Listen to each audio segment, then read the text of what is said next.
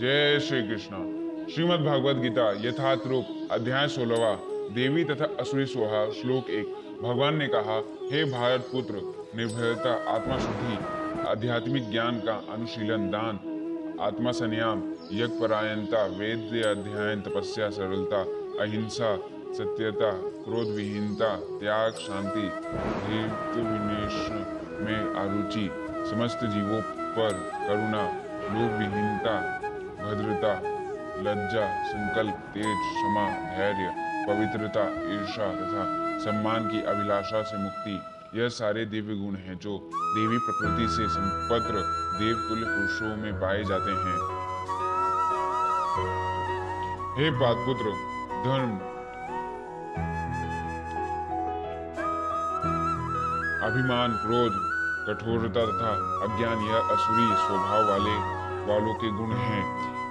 दिव्य गुण मोक्ष के लिए अनुकूल हैं और असुरी गुण बंधन दिलाने के लिए, हे पांडु पुत्र तुम चिंता मत करो, क्योंकि तुम देवी गुणों से युक्त होकर जन्म में हो। हे पाद पुत्र इस संसार में सुजित प्राणी दो प्रकार के हैं, देवी तथा असुरी। मैं पहले ही विस्तार में तुम्हें देवी गुण बतला चुका हूँ। अब मुझसे असुरी गुण के विषय में सुनो। जो असुरी हैं, वो यह नहीं जानते कि क्या करना चाहिए और क्या नहीं करना चाहिए। उनमें ना तो पवित्रता न उचित आचरण और ना ही सत्य पाए जाते हैं। वह कहते हैं कि यह जगत मिथ्य है इसका कोई आधार नहीं है और इसका नियमन किसी ईश्वर द्वारा नहीं होता। उनका कहना है कि यह का, कामोच्च से उत्पन्न होता है और काम के अतिरिक्त कोई अन्य कारण नहीं है। ऐसे निष्कर का अनुगमन करते हुए असुरी लोग जिन्हें आत्मा ज्ञान जिन्होंने आत्मा ज्ञान खो दिया, है वह बुद्धिहीन है, ऐसे अनुपयोगी एवं भयावह कार्य के प्रवृत्त होते हुए जो संसार का विनाश करने के लिए होते हैं। कभी न संतुष्ट होने वाले काम का आश्रय लेकर तथा गर्व के मध्य एवं मित्य प्रतिष्ठा में डूबे हुए असुरी लोग इस तरह मोघृष्ट होकर सदैव क्षणभंगुर वस्तुओं के द्वारा अपवित्र कर्म का व्रत लिए रहते हैं। उनका विश्वास है कि इंद्रियों की तृप्ति ही मानव सभ्यता की मूल आवश्यकताएँ हैं। इस प्रकार मरण काल तक उनको अपार चिंता होती रहती है। वह लाखों इच्छाओं के जल में डूब, बंध कर तथा काम और क्रोध में ही में लीन होकर इंद्रिया तृप्ति के लिए अवैध ढंग से धन संग्रह करते हैं। आसुरी व्यक्ति सोचते हैं, आज मेरे पास इतना धन है और अपनी योजनाओं से मैं और अधिक धन कमाऊँगा। इस समय मेरे पास इतना ही, किंतु भविष्य में और बढ़कर और अधिक हो जाएगा। वह मेरे शत्रु है और मैंने उसे मार दिया है। और मेरे अन्य शत्रु भी मारे जाएँगे। मैं सभी वस्तुओं का स्वामी हूँ। मैं भोगता हूँ। मैं सिद्ध, शक्तिमान तथा सुखी हूँ। मैं सबसे धनी व्यक्ति हूँ और मेरे आसपास मेरे कुलीन संबंधी हैं।